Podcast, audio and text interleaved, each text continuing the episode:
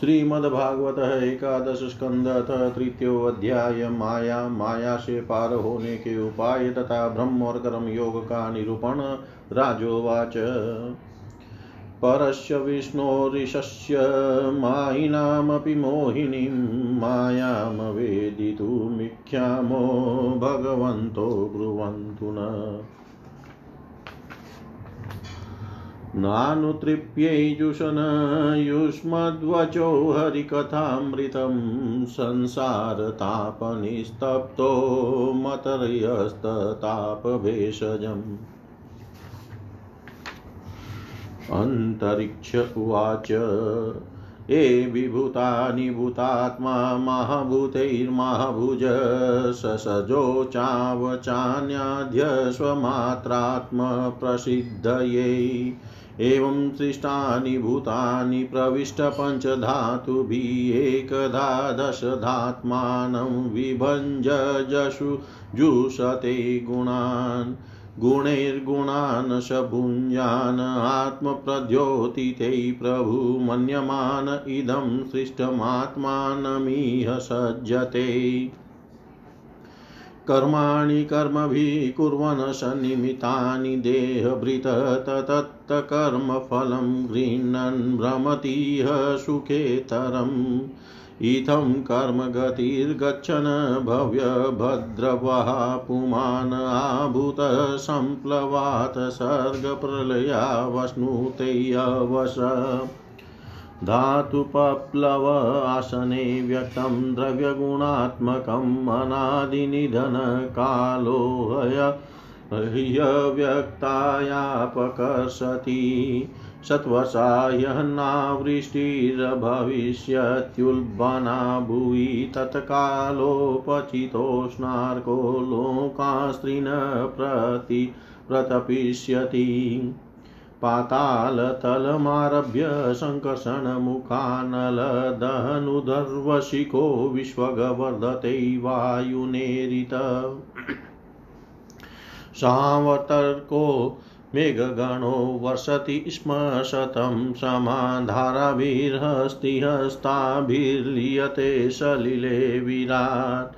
ततो विराजमुतस्रजय वैराजपुरुषो नृप अव्यक्तं विशते सूक्ष्मं निरिन्धन इवानल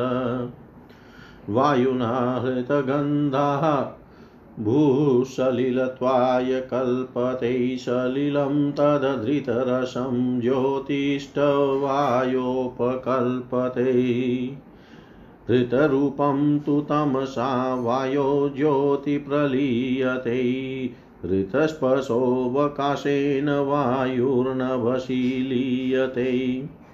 कालात्मना हृतगुणं नभ आत्मनिलीयते इन्द्रियाणि मनोबुद्धिः वैकारिकैर्नृप प्रविशन्ति ह्यङ्कारं स्वगुणे रहमात्मनि हे समाया भगवत सर्गस्तिन्त्यन्तकारिणी त्रिवर्णामवर्णिता स्माभि किं भूय श्रोतुमिच्छसि राजोवाच यथैतामेश्वरीं मायां दुस्तरां कृतात्मभितरन्य तरन्त्यञ्जस्तुलधियो महस इदमुच्यताम् प्रबुद्ध उवाच कर्मण्यारभमाणानां दुःखहत्यै सुखाय च पश्येत पाकविपर्यासं मिथुनिचारिणां नृणाम् नित्यातिदेन वितेन दुर्लभेनात्ममृत्युना गृहापत्याप्तपशुभिः का प्रीतिसाधितैश्चले एवं लोकं परं विद्यानश्वरं कर्म निर्मितं सतुल्यातिशयध्वंसं यथा मण्डलवर्तिनाम् तस्माद्गुरुं प्रपद्येत जिज्ञासु श्रेय उत्तमं शाब्दे परे च निष्णातं भ्रमण्युपशमाश्रयम् तत्र भागवतान् धर्मान् शिक्षेद गुर्वात्मदेवत अमाययानुवृत्या ये स्तुष्यैदात्मात्मदो हरि सर्वतो मनसोऽसङ्गमादौ सङ्गं च साधुषु दयां मैत्रीं प्रश्रयं च भूतेष्वदा यथोचितम् शोचं तपस्तितिक्षां च मौनं स्वाध्यायमार्जवं ब्रह्मचर्यम् अहिंसां च समत्वं द्वन्द्वसंज्ञयो सर्वत्रात्मेश्वरानवीक्षां केवल्यमनिकेततां विविक्तचिरवसनं सन्तोषं येन केनचित् श्रद्धां भगवते शास्त्रे अनिन्दामन्यत्र चापि मनोवाकमर्दण्डं च सत्यं समदमावपि श्रवणं कीर्तनं ध्यानं हरेरद्भूतकर्मण जन्मकर्मगुणानां च तदर्थे अखिलचेष्टितम् इष्टं दत्तं तपो जप्तं वृतं यचात्मनप्रियं दारान् श्रुतान् गृहान् प्राणान् यत परस्मै निवेदनम् एवं कृष्णात्मनाथेषु मनुष्येषु च सौहृदं परिचर्यां चोभयत्र महत्सु नृषु साधुषु परस्परानुकथनं पावनं भगवद्यशमिथोरतिर्मितस्तुष्टि निर्वृतिर्मित आत्मन स्मरन्तस्मारयन्तश्च मिथो अगोगहरं हरिम् भक्त्या सञ्जातया भक्त्या बिभ्रत्युतपुलकां तनुम् क्वचिदरुदन्त्यच्युतचिन्तया क्वचिदसन्ति नन्दन्ति वदन्त्यलौकिका नृत्यन्ति गायन्त्यनुशीलयन्त्यजं भवन्ति तूष्णीं परमेत्य निर्वृता इति भगवतान् धर्मान् शिक्षन् भक्त्या तदुत्थया नारायणपरो मायामजस्तरति दुस्तराम् राजोवाच नारायणाभिधानस्य भ्रमणपरमात्मन निष्ठार्महत नो वक्तुं यूयुं हि ब्रह्मवित्तमा पिप्लायन उवाच स्थित्युद्भवप्रलयहेतुरहेतुरस्य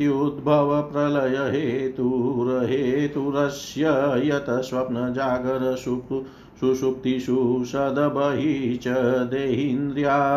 सुहृदयानि चरन्ति येन सञ्जीवितानि तद्वेहि परं नरेन्द्र नेतन्मनो विशति वागुतचक्षुरात्मा प्राणेन्द्रियाणि च यथा नलमचिष स्वाहा स्वाहा शब्दोऽपि बोधकनिषेधतयात्ममूलम् अथोक्तमाह यद्रतेन निषेधसिद्धि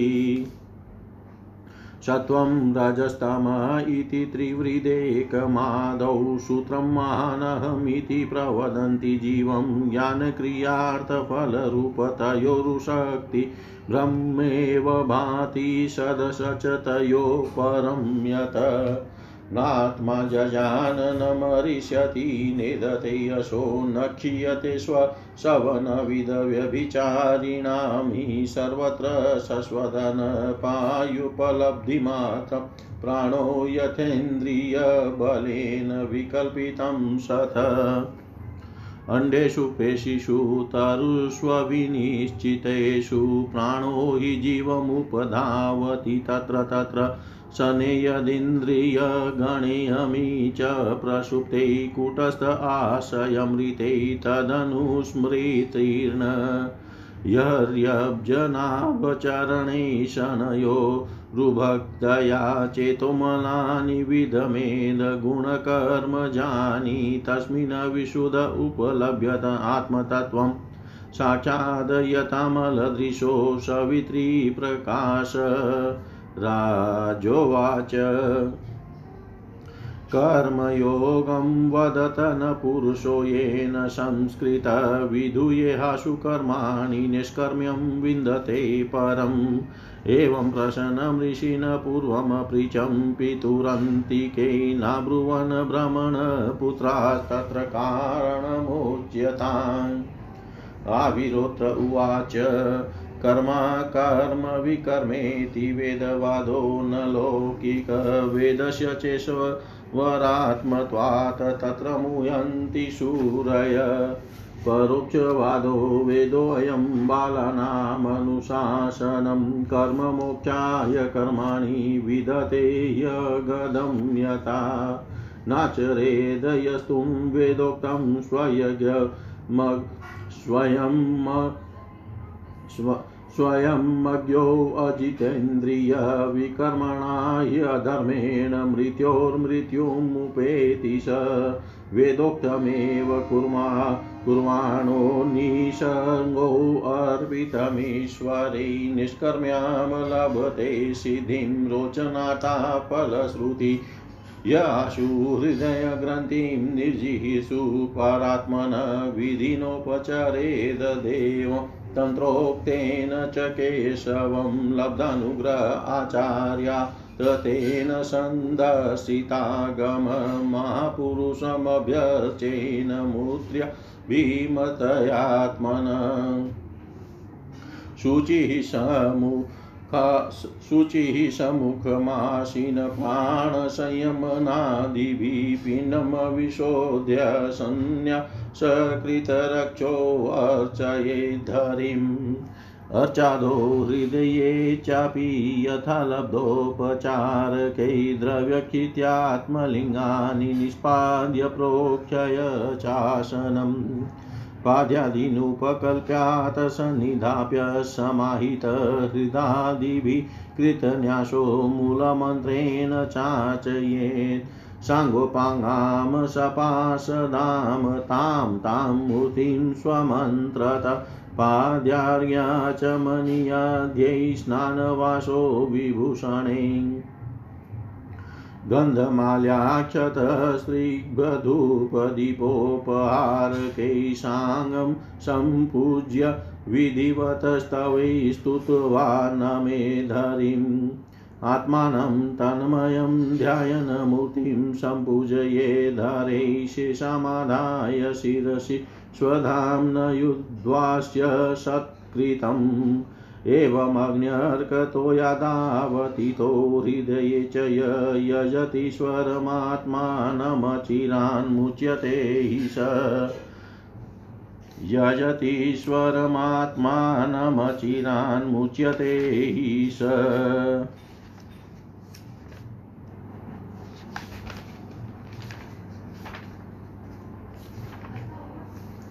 राजा निमि ने पूछा भगवान सर्वशक्तिमान परम कारण विष्णु भगवान की माया बड़े बड़े मायावियों को भी मोहित कर देती है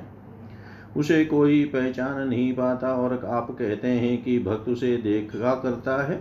अतः अब मैं उस माया का स्वरूप जानना चाहता हूँ आप लोग कृपा करके बताइए योगीश्वरों में एक मृत्यु का शिकार मनुष्य हूँ संसार के तरह तरह के तापों ने मुझे बहुत दिनों से तपा रखा है आप लोग जो भगवत कथा रूप अमृत का पान करा रहे हैं वह उन तापों को मिटाने की एकमात्र औषधि है इसलिए मैं आप लोगों की इस वाणी का सेवन करते करते तृप्त नहीं होता आप कृपया और कहिए अब तीसरे योगेश्वर अंतरिक्ष जी ने कहा राजन भगवान की माया स्वरूपतः अनिर्वचनीय है इसलिए उसके कार्यों के द्वारा ही उसका निरूपण होता है आदि पुरुष परमात्मा जिस शक्ति से संपूर्ण भूतों के कारण बनते हैं और उनके विषय भोग तथा मोक्ष की सिद्धि के लिए अथवा अपने उपासकों के उत्कृष्ट सिद्धि के लिए स्वनिर्मित पंचभूतों के द्वारा नाना प्रकार के देव मनुष्य आदि शरीरों की सृष्टि करते हैं उसी को माया कहते हैं इस प्रकार पंच महाभूतों के द्वारा बने हुए प्राण प्राणी शरीरों में उन्होंने अंतर्यामी रूप से प्रवेश किया और अपने को ही पहले एक मन के रूप में और इसके बाद पांच ज्ञानेन्द्रिय तथा पांच कर्मेंद्रिय इन दस रूपों में विभक्त कर दिया तथा उन्हीं के द्वारा विषयों का भोग कराने लगे वह देहाभिमानी जीव अंतर्यामी के द्वारा प्रकाशित इंद्रियों के द्वारा विषयों का भोग करता है और इस पंचभूतों के द्वारा निर्मित शरीर को आत्मा अपना स्वरूप मानकर उसी में आसक्त हो जाता है यह भगवान की माया है अब वह कर्मेंद्रियों से सकाम कर्म करता है और उनके अनुसार शुभ कर्म का फल सुख और अशुभ कर्म का फल दुख भोग भोग करने लगता है और शरीरधारी होकर इस संसार में भटकने लगता है यह भगवान की माया है इस प्रकार यह जीव ऐसी अनेक अमंगलमय कर्म गतियों को उनके फलों को प्राप्त होता है और महाभूतों के प्रलय पर्यंत विवश होकर जन्म के बाद मृत्यु और मृत्यु के बाद जन्म को प्राप्त होता रहता है यह भगवान की माया है जब पंचभूतों के प्रलय का समय आता है तब अनादि और अनंत काल स्थूल तथा सूक्ष्म द्रव्य एवं गुण रूपी समस्त व्यक्त सृष्टि को अव्यक्त की ओर उसके मूल कारण की ओर खींचता है यह भगवान की माया है उस समय पृथ्वी पर लगातार सौ वर्ष तक भयंकर सूखा पड़ता है वर्षा बिल्कुल नहीं होती प्रलय काल की शक्ति से सूर्य की उष्णता और भी बढ़ जाती है तथा वे तीनों लोकों को तपाने लगते हैं यह भगवान की माया है उस समय नाग संकर्षण के मुंह से आग की प्रचंड लपटें निकलती है और वायु की प्रेरणा से वे लपटें पाताल लोक से जलना आरंभ करती है तथा और भी ऊंची ऊंची होकर चारों ओर फैल जाती है यह भगवान की माया है इसके बाद प्रलयकालीन सामर्थक मेघगण हाथी की शुंड के समान छोटी मोटी धाराओं से सौ वर्ष तक बरसता रहता है उसे यह विराट ब्रह्मांड जल में डूब जाता है यह भगवान की माया है राजन उस समय में जैसे बिना ईंधन के आग बुझ जाती है वैसे ही विराट पुरुष ब्रह्मा अपने ब्रह्मांड शरीर को छोड़कर सूक्ष्म स्वरूप अव्यक्त में लीन हो जाते हैं यह भगवान की माया है वायु पृथ्वी की गंध खींच लेता है जिससे वह जल के रूप में हो जाती है और जब वही वायु जल के रस को खींच लेती है तब वह जल अपना कारण अग्नि बन जाता है यह भगवान की माया है जब अंधकार अग्नि का रूप छीन लेता है तब वह अग्नि वायु में लीन हो जाती है और जब अवकाश रूप आकाश वायु की स्पर्श शक्ति छीन लेता है तब वह आकाश में लीन हो जाता है यह भगवान की माया है राजन तदनंतर काल रूप ईश्वर आकाश के शब्द गुण को हरण कर लेता है जिससे वह तामस अहंकार में लीन हो जाता है इंद्रियां और बुद्धि राजस अहंकार में लीन हो जाती है मन सात्विक अहंकार से उत्पन्न देवताओं के साथ सात्विक अहंकार में प्रवेश कर जाता है तथा अपने तीन प्रकार के कार्यों के साथ अहंकार महतत्व में लीन हो जाता है महतत्व प्रकृति में और प्रकृति ब्रह्म में लीन हो जाती है फिर इसी के उल्टे क्रम से सृष्टि होती है यह भगवान की माया है यह सृष्टि स्थिति और संहार करने वाली त्रिगुणमयी माया है इसका हमने आपसे वर्णन किया अब आप और क्या सुनना चाहते हैं राजा निमी ने पूछा महर्षि जी इस भगवान की माया को पार करना उन लोगों के लिए तो बहुत ही कठिन है जो अपने मन को वश में नहीं कर पाए हैं अब आप कृपा करके यह बताइए कि जो लोग शरीर आदि में आत्मबुद्धि रखते हैं तथा जिनकी समझ मोटी है वे भी अनायास ही इसे कैसे पार कर सकते हैं अब चौथे योगीश्वर प्रबुद्ध जी बोले राजन स्त्री पुरुष संबंध आदि बंधनों में बंधे हुए संसारी मनुष्य सुख की प्राप्ति और दुख की निवृत्ति के लिए बड़े बड़े कर्म करते रहते हैं जो पुरुष माया के पार जाना चाहता है उसको विचार करना चाहिए कि उनके कर्मों का फल किस प्रकार विपरीत होता है वे सुख के बदले दुख पाते हैं और दुख निवृत्ति के स्थान पर दिनों दिन दुख बढ़ता ही जाता है एक धन को ही लो इससे दिन पर दिन दुख बढ़ता ही है इसको पाना भी कठिन है और यदि किसी प्रकार मिल भी जाए तो आत्मा के लिए तो यह मृत्यु स्वरूप ही है जो इसकी उलझनों में पड़ जाता है वह अपने आप को भूल जाता है इसी प्रकार घर पुत्र स्वजन संबंधी पशुधन आदि भी अनित्य और नाशवान ही है यदि कोई इन्हें जुटा भी ले तो इनसे क्या सुख शांति मिल सकती है इसी प्रकार जो मनुष्य माया से पार जाना चाहता है उसे यह भी समझ लेना चाहिए कि मरने के बाद प्राप्त होने वाले लोक परलोक भी ऐसे ही नाशवान हैं क्योंकि इस लोक की वस्तुओं के समान वे भी कुछ सीमित कर्मों के सीमित फल मात्र है वहां भी पृथ्वी के छोटे छोटे राजाओं के समान बराबर वालों से होड़ अथवा ना लाग डांट रहती है अधिक ऐश्वर्य और सुख वालों के प्रति छिद्रान्वेषण तथा ईर्ष्या द्वेष का भाव रहता है कम सुख और ऐश्वर्य वालों के प्रति घृणा रहती है एवं कर्मों का फल पूरा हो जाने पर वहां से पतन होता ही है उसका नाश निश्चित है नाश का भय वहां भी नहीं छूट पाता इसलिए जो परम कल्याण का जिज्ञासु हो उसे गुरुदेव की शरण लेनी चाहिए गुरुदेव ऐसे हो जो शब्द ब्रह्म वेदों के पारदर्शी विद्वान हो जिससे वे ठीक ठीक समझा सकें और साथ ही पर ब्रह्म में परिनिष्ठित ज्ञानी भी हो ताकि अपने अनुभव के द्वारा प्राप्त हुई रहस्य की बातों को बता सके उनका चित शांत हो व्यवहार के प्रपंच में विशेष प्रवृत्त न हो जिज्ञासु को चाहिए कि गुरु को ही अपना परम प्रियतम आत्मा और इष्ट देव माने उनकी निष्कपट भाव से सेवा करे और उनके पास रहकर भागवत धर्म की भगवान को प्राप्त कराने वाली भक्ति भाव के साधनों की क्रियात्मक शिक्षा ग्रहण करे इन्हीं साधनों से सर्वात्मा एवं भक्त को अपने आत्मा का दान करने वाले भगवान प्रसन्न होते हैं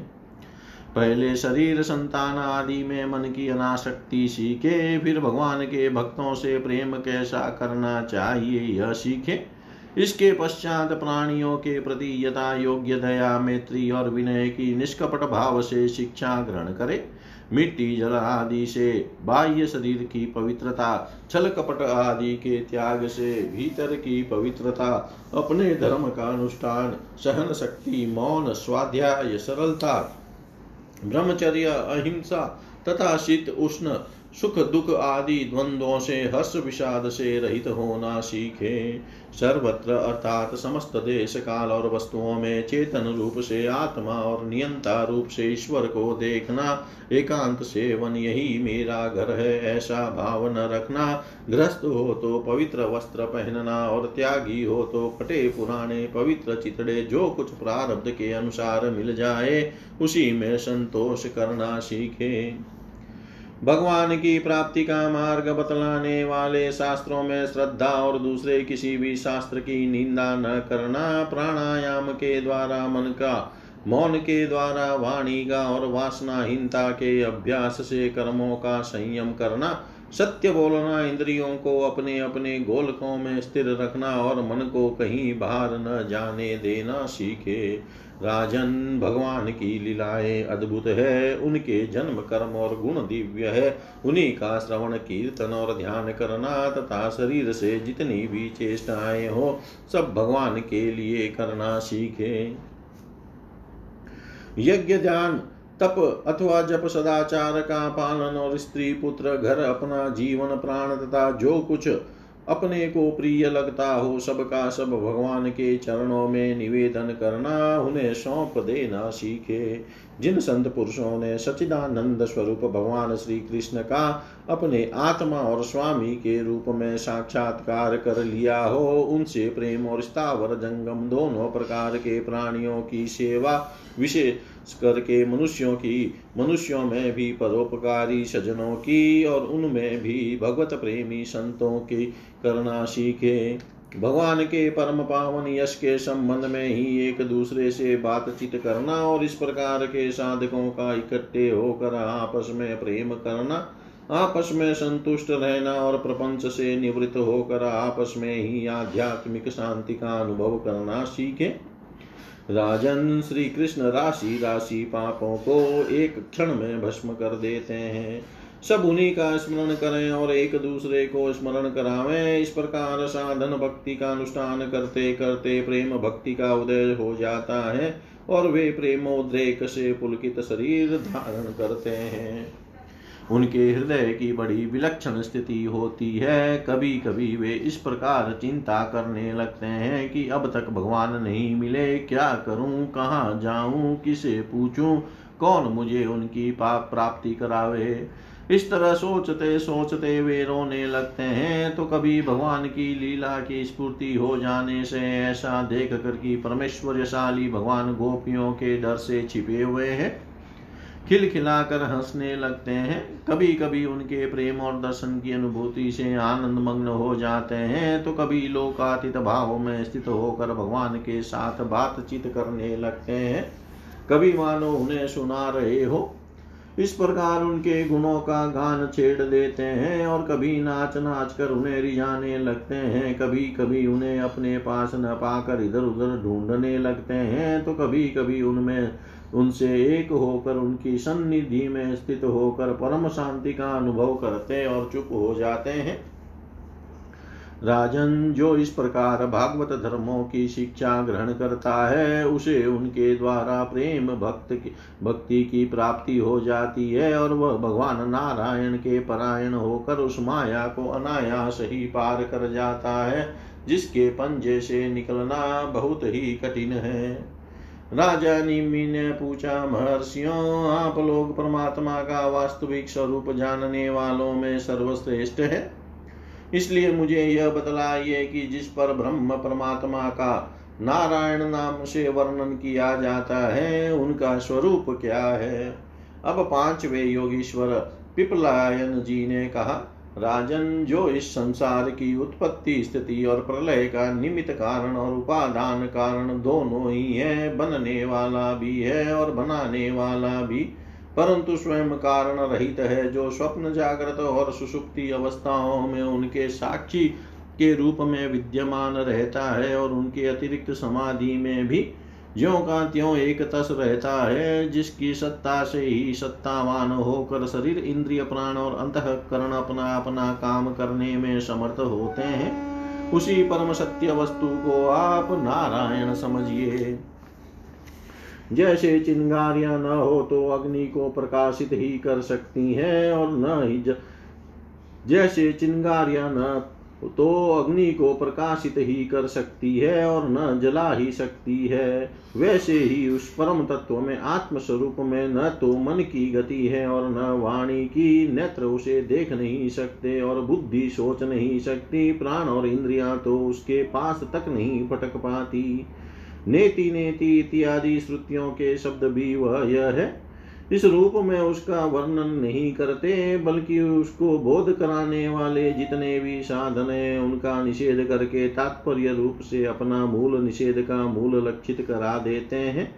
क्योंकि यदि निषेध के आधार की आत्मा की सत्ता न हो तो निषेध कौन कर रहा है निषेध की वृत्ति किसमें है इन प्रश्नों का कोई उत्तर ही न रहे निषेध की ही सिद्धि न हो जब सृष्टि नहीं थी तब केवल एक वही था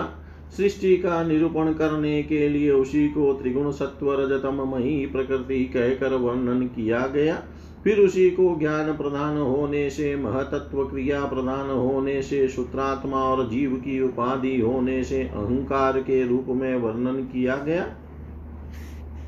वास्तव में जितनी भी शक्तियां हैं चाहे वे इंद्रियों के अधिष्ठात्री देवताओं के रूप में हो चाहे इंद्रियों के उनके विषयों के अथवा विषयों के प्रकाश के रूप में हो सबका सब, सब वह ब्रह्म ही है क्योंकि ब्रह्म की शक्ति अनंत है कहाँ तक कहूँ जो कुछ दृश्य अदृश्य कार्य कारण सत्य और असत्य है सब कुछ ब्रह्म है इनमें से परे जो कुछ है वह भी ब्रह्म ही है वह ब्रह्म स्वरूप आत्मा न तो कभी जन्म लेता है और न मरता है वह न तो बढ़ता है और न घटता ही है जितने भी परिवर्तनशील पदार्थ हैं चाहे वे क्रिया संकल्प और उनके अभाव के रूप में ही क्यों न हो सबकी भूत भविष्यत और वर्तमान सत्ता का वह साथी है सब में है देश काल और वस्तु से अपरिचिन्न है अविनाशी है वह उपलब्धि करने वाला अथवा उपलब्धि का विषय नहीं है केवल उपलब्धि स्वरूप ज्ञान स्वरूप है जैसे प्राण तो एक ही रहता है परंतु स्थान भेद से उसके अनेक नाम हो जाते हैं वैसे ही ज्ञान एक होने पर भी इंद्रियों के संयोग से उसमें अनेकता की कल्पना हो जाती है जगत में चार प्रकार के जीव होते हैं अंडा कर पैदा होने वाले पक्षी सांप आदि नाल में बंधे पैदा होने वाले पशु मनुष्य धरती फोड़ कर निकलने वाले वृक्ष वनस्पति और पसीने से उत्पन्न होने वाले खटमल आदि इन सब जीव शरीरों में प्राण शक्ति जीव के पीछे लगी रहती है शरीरों के भिन्न भिन्न होने पर भी प्राण एक ही रहता है सुषुप्ति अवस्था में जब इंद्रियां निश्चेष्ट हो जाती है अहंकार भी सो जाता है लीन हो जाता है अर्थात लिंग शरीर नहीं रहता उस समय यदि कुटस्थ आत्मा भी न हो तो इस बात की पीछे से स्मृति ही कैसे हो कि मैं सुख से सोया था पीछे होने वाली यह स्मृति ही उस समय आत्मा के अस्तित्व को प्रमाणित करती है जब भगवान कमलनाभ के चरण कमलों को प्राप्त करने की इच्छा से तीव्र भक्ति की जाती है तब वह भक्ति ही अग्नि की भांति गुण और कर्मों से उत्पन्न हुए चित्त के सारे मलों को जला डालती है जब चित शुद्ध हो जाता है तब आत्म तत्व का साक्षात्कार हो जाता है जैसे नेत्रों के निर्विकार हो जाने पर सूर्य के प्रकाश की प्रत्यक्ष अनुभूति होने लगती है राजा निमी ने पूछा योगीश्वरों अब आप लोग हमें कर्म योग का उपदेश कीजिए जिसके द्वारा शुद्ध होकर मनुष्य शीघ्रता शीघ्रता शीघ्राति शीघ्र परम निष्कर्म्य अर्थात कर्त कर्तृत्व कर्म और कर्मफल की निवृत्ति करने वाला ज्ञान प्राप्त करता है एक बार यही प्रश्न मैंने अपने पिता महाराज इच्छुआकु के सामने ब्रह्मा जी के मानस पुत्र सनकादि ऋषियों से पूछा था परंतु उन्होंने सर्वज्ञ होने पर भी मेरे प्रश्न का उत्तर न दिया इसका क्या कारण था कृपा करके मुझे बतलाइए अब छोटे यो, अब छठे योगेश्वर आविर होत्र जी ने कहा राजन कर्म शास्त्र विहित अकर्म निषिद्ध और विकर्म विहित का उल्लंघन ये तीनों एकमात्र वेद के द्वारा जाने जाते हैं इनकी व्यवस्था लौकिक रीति से नहीं होती वेद अपौरुषेय है ईश्वर रूप है इसलिए उनके तात्पर्य का निश्चय करना बहुत कठिन है इसी से बड़े बड़े विद्वान भी उनके अभिप्राय को निर्णय करने में भूल कर बैठते हैं इसी से तुम्हारे बचपन की ओर देख कर तुम्हें अनधिकारी समझ कर सनकादि ऋषियों ने तुम्हारे प्रश्न का उत्तर नहीं दिया यह वेद परोक्षवादात्मक है यह कर्मों की निवृत्ति के लिए कर्म का विधान करता है जैसे बालक को मिठाई आदि का लालच देकर औषध खिलाते हैं वैसे ही अनभिज्ञों को स्वर्ग आदि का प्रलोभन देकर श्रेष्ठ कर्म में प्रवृत्त करता है जिसका ज्ञान निवृत्त नहीं हुआ है जिसकी इंद्रियां वश में नहीं है यदि वह यदि मनमाने ढंग से वेदोक्त कर्मों का परित्याग कर देता है तो विहित कर्मों का आचरण न करने के कारण विकर्म रूप अधर्म हुई करता है इसलिए वह मृत्यु के बाद फिर मृत्यु को प्राप्त होता है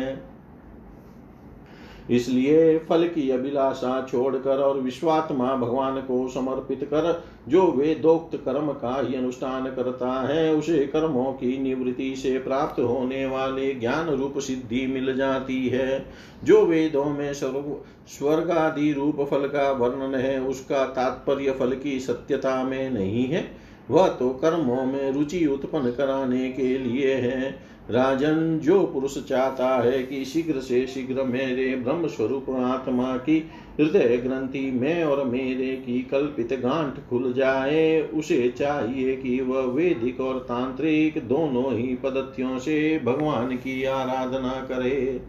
पहले सेवा आदि के द्वारा गुरुदेव की दीक्षा प्राप्त करे फिर उनके द्वारा अनुष्ठान की विधि सीखे अपने को भगवान की जो मूर्ति प्रिय लगे अभिष्ट जान पड़े उसी के द्वारा पुरुषोत्तम भगवान की पूजा करे पहले स्नान आदि से शरीर और संतोष आदि से अंतकरण शुद्ध करे इसके बाद भगवान की मूर्ति के सामने बैठकर प्राणायाम आदि के द्वारा भूत शुद्धि नाड़ी शोधन करे तत्पश्चात विधि पूर्वक मंत्र देवता आदि के न्यास से अंग रक्षा करके भगवान की पूजा करे पहले पुष्प आदि पदार्थों का जंतु आदि निकाल कर पृथ्वी को समार्जन आदि से अपने को अव्यग्र होकर और भगवान की मूर्ति को पहले ही की पूजा के लगे हुए पदार्थों के क्षालन आदि से पूजा के योग्य बनाकर फिर आसन पर मंत्रोच्चारण पूर्वक जल छिड़क कर पाद्य अर्घ आदि पात्रों को स्थापित करे तदनंतर एकाग्रचित होकर हृदय में भगवान का ध्यान करके फिर उसे सामने की श्री मूर्ति में चिंतन करे तदनंतर हृदय शिरसिका हृदयाय नम शीर्षे स्वाहा इत्यादि मंत्रों से न्यास करे और अपने इष्ट देव के मूल मंत्र के द्वारा देश काल आदि के अनुकूल प्राप्त पूजा सामग्री से प्रतिमा आदि में दे अथवा हृदय में भगवान की पूजा करे अपने अपने उपास्य देव के विग्रह की ये हृदय आदि अंग आयुध आयुधादि उपांग और पार्षदों सहित उसके मूल मंत्र द्वारा पाद्य अर्घ्य आचमन मधुर पर्क स्नान वस्त्र आभूषण गंध पुष्प दधि अक्षत के तिलक माला धूप दीप और नैवेद्य आदि से विधिवत पूजा करे तथा फिर स्त्रोत्रों द्वारा स्तुति करके सपरिवार भगवान श्री हरि को नमस्कार करें अपने आप को भगवानमय ध्यान करते हुए ही भगवान की मूर्ति का पूजन करना चाहिए निर्माल्य को अपने सिर पर रखे और आदर के साथ भगवत विग्रह को यथा स्थान स्थापित कर पूजा समाप्त करनी चाहिए इस प्रकार जो पुरुष अग्नि सूर्य जल अतिथि और अपने हृदय में आत्मरूप श्री हरि की पूजा करता है वह शीघ्र ही मुक्त हो जाता है इति श्रीमद्भागवते महापुराणे पारमश्याम संहितायाम एकादश स्कन्धे तृतीयोऽध्याय सर्वं श्रीशां सदा अस्तु ओम विष्णवे नम ओम विष्णवे नम ओम विष्णवे नम श्रीमद्भागवत एकादश स्कंध अथ चतुर्थो अध्याय भगवान के अवतारों का वर्णन राजोवाच यानि यानि ह कर्माणि यैर्ययै स्वछन्दजन्मभिचक्रै करोति कर्ता वा हरिस्तानि ब्रुवन्तु न द्रुमिल उवाच यो वा अनन्तस्य गुणानन्ताननुक्रमिष्यन् स तु बालबुद्धिरजासि भूर्मेर्गणयेत कथञ्चित् कालेन नेवाखिलशक्तिधाम्न भूतेर्यदा पञ्चभिरात्मसृष्टै पुरं विराजं विरचय तस्मिन् स्वांसेन विष्टपुरुषाभिधानम् नारायण आदिदेव यत्काय एष भुवनत्रयसन्निवेशो यशेन्द्रियेस्तनुभृतामुभयेन्द्रियाणि ज्ञानं स्वतः श्वसनतो बलमोज इह सत्त्वादिभिः आदिकर्ता आदावभूच धृतिरजसाश्च सर्गै विष्णुः स्थितो क्रतुपतिर्द्विजधर्मसेतु रुद्रोऽप्ययाय तमसा पुरुषः स आद्य इत्युद्भवस्थितिलया सततं प्रजासु धर्मस्य दक्षदुहितर्यजनिष्ठमूत्र्यां नारायणो नरऋषिप्रवरप्रशान्त निष्कर्म्यलक्षणमुवाच चचार कर्म योऽध्यापि चास चास्तऋषिवर्यनिशो विताङ्ग्री इन्द्रौ विशङ्क्य धाम जिग्रक्षतीति कामं न्ययुङ्क्तं सगणं सबदर्युपाख्यं गत्वाप्सरो गणवसन्तसु मन्दवाते स्त्रीप्रेक्षणे सुभिरविद्य दन्महिज्ञ विज्ञाय शक्रकृतमक्रममादिदेव प्राह प्रहस्य गतविस्मय एजमानान् मा वेष्टम्भो मदनमारुतदेववध्वो गृहिणीतनो बलिमशून्यमिमं कुरुध्वम् इत्थं ब्रुवत्यभयदे नरदेवदेवासव्रीडनं रशिरससघृणं तमूचु नेतदविभो त्वयि परे अविकृते विचित्रं स्वारामधीरनिकरानतपादपद्मे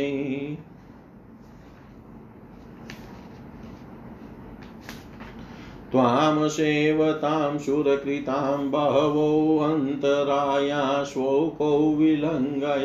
परमं व्रजतां पदं ते नान्यस्य बहिषि बलिन ददत स्वभागा धते पदं त्वं विता यदि विघ्नमूर्धि त्रिकालगुणमारुते जेव्यशेष्णयानस्मान् पारजलधीनतितीर्य केचित् क्रोधस्य यान्ति विफलस्य वशं पदै गौम गौर्मर्जन्ति दुश्चरतपश्च वृतोत सृजन्ति इति प्रगृणितां तेषां स्त्रियौ अत्यद्भुतदर्शना दर्शयमाशुश्रूषां स्वचिता कुर्वतिर्विभु ते देवानुचरा दृष्ट्वास्त्रय श्रीरीवरूपिणी गन्धेन मुहुस्तासां रूपौदार्यहत श्रिय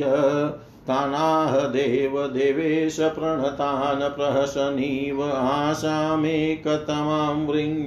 सवर्णां स्वर्गभूषणाम् ओमित्यादेशमादाय नत्वा तमसुरवन्दिन उर्वशीमप्सरसृष्टां पुरस्कृत्य दिवं ययु इन्द्रयाणां यशदशिशिणवतां त्रिदिवोकसामूचूर्नारायणबलं शक्रस्तत्राश विस्मित हंसस्वरूप्य वददच्युतात्मयोगं दत्तकुमारऋषभो भगवान् पितान् विष्णुशिवाय जगतां कलयावतीर्णस्ते नाहृता मधुभिदा श्रुतयो हयास्यै गुप्तोऽप्ययै मुनि मनुरिलोषधय च मात्सयै क्रौढै हतोदिति च उदरताम्बसक्षमा कौर्मै धृतौ दृढमृतोन्मथने स्वपृष्ठे ग्रहात् प्रपन्नमि प्रपन्नमिभराजममुञ्चदातां संस्तुवन्वन्तोऽब्धिपतितान्त्रमणान् ऋषि च शक्रं च वृत्रवदतस्तमसि प्रविष्टं देवस्त्रियो सुरगृहे पीता नाता जग्निसुरेन्द्रं भयाय शतां नृसिंहै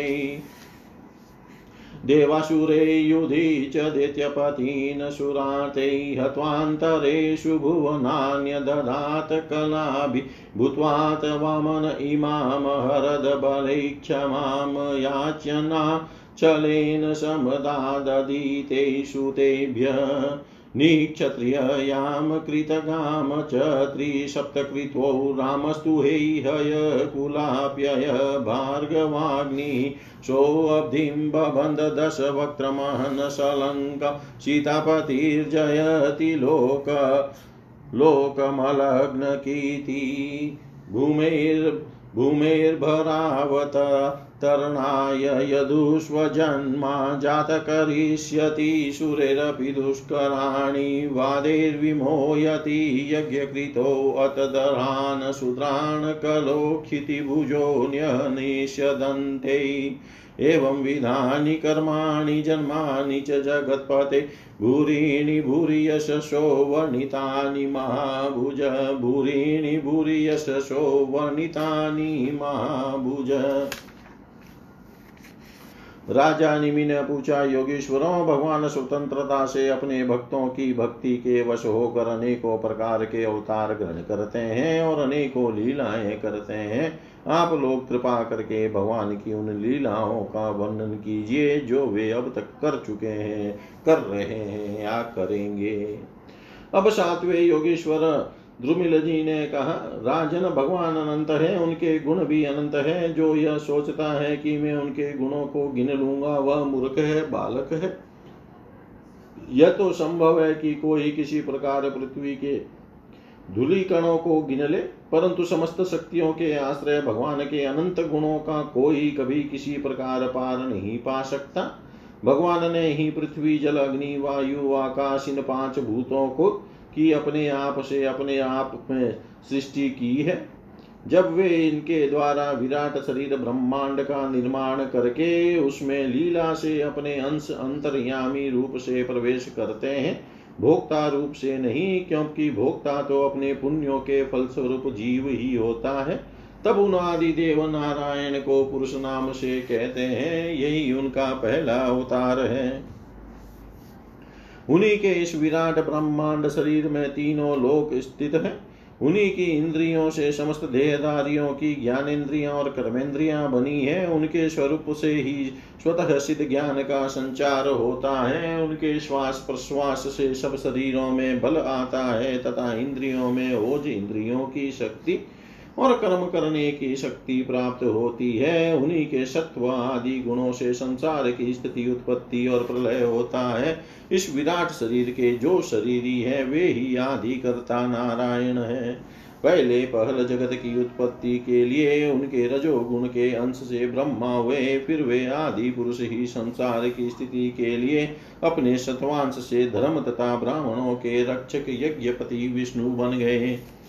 फिर वे ही तमोगुण के अंश से जगत के संहार के लिए रुद्र बने इस प्रकार निरंतर उन्हीं से परिवर्तनशील प्रजा की उत्पत्ति स्थिति और संहार होते रहते हैं दक्ष प्रजापति की एक कन्या का नाम था मूर्ति वह धर्म की पत्नी थी उसके गर्भ से भगवान ने ऋषि श्रेष्ठ शांतात्मा नर और नारायण के रूप में अवतार लिया उन्होंने आत्म तत्व का साक्षात्कार कराने वाले उस भगवाधाराधन रूप कर्म का उपदेश किया जो वास्तव में कर्म बंधन से छुड़ाने वाला और निष्कर्म्य स्थिति को प्राप्त कराने वाला है उन्होंने स्वयं भी वैसे ही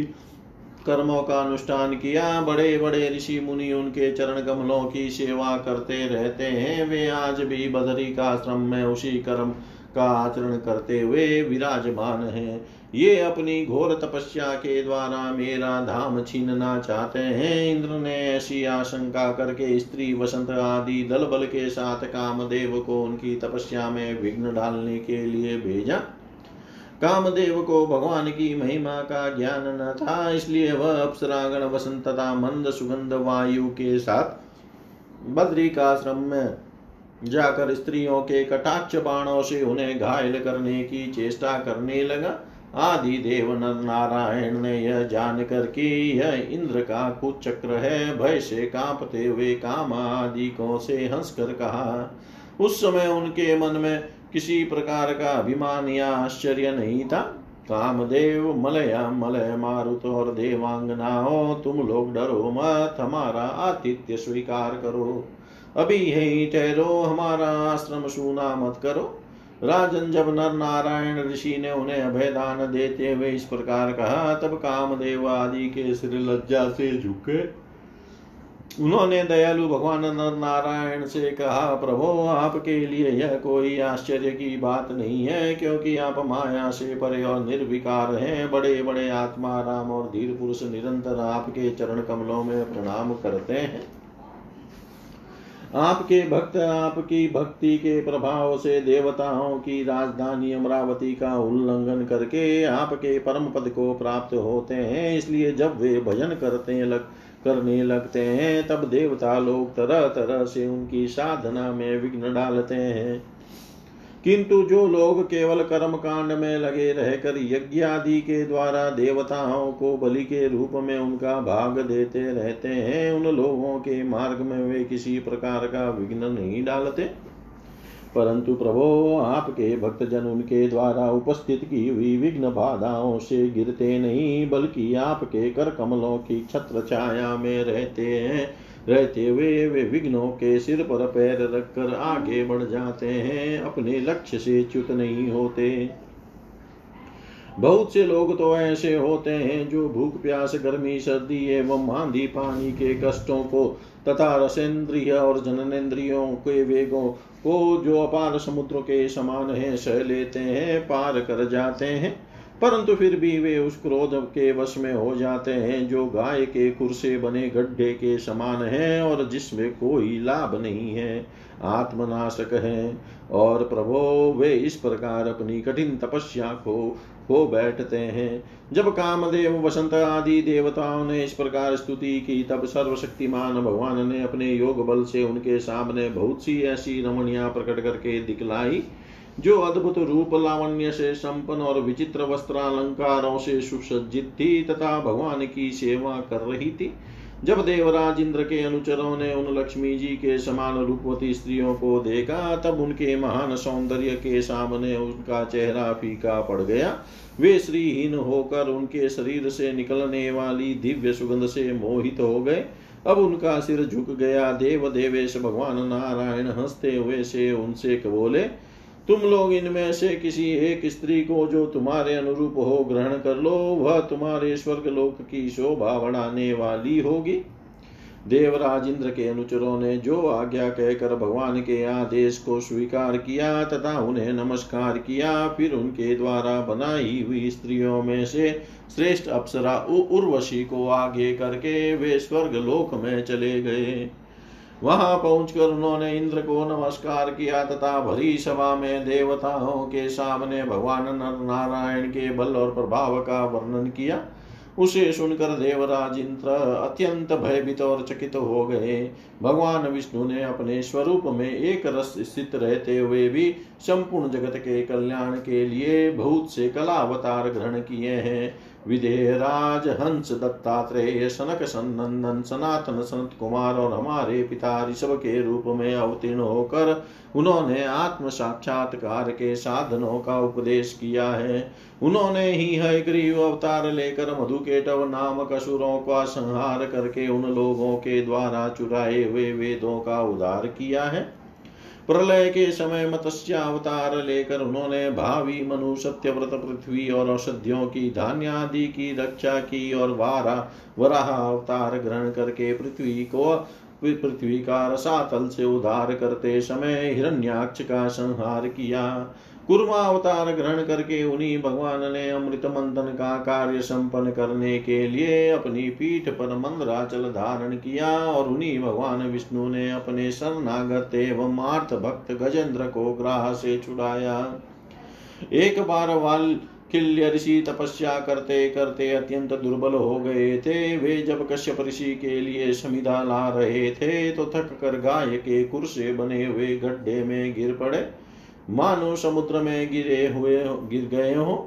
उन्होंने जब स्तुति की तब भगवान ने अवतार लेकर उनका उद्धार किया वृत्रासुर को मारने के लिए मारने के कारण जब इंद्र को ब्रह्म हत्या लगी और वे उसके भय से भाग कर छिप गए तब भगवान ने उस हत्या से इंद्र की रक्षा की और जब असुरों ने अनाथ देवांगनाओं को बंदी बना लिया तब भी भगवान ने ही उन्हें असुरों के चुंगल से छुड़ाया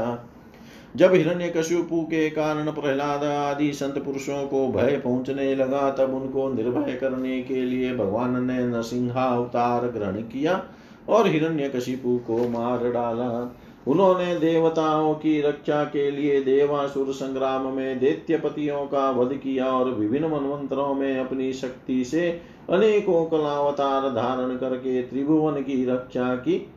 फिर वामन अवतार ग्रहण करके उन्होंने याचना के बहाने इस पृथ्वी को दैत्यराज बलि से छीन लिया और अदिति नंदन देवताओं को दे दिया परशुराम अवतार ग्रहण करके उन्होंने करके उन्होंने ही पृथ्वी को इक्कीस बार क्षत्रियहीन किया परशुराम जी तो हे हय वंश का प्रलय करने के लिए मानो भृगुवंश में अग्नि रूप से ही अवतीर्ण हुए थे उन्हीं भगवान ने रामावतार में समुद्र पर पुल बांधा एवं रावण और उसकी राजधानी लंका को मटिया मेट कर दिया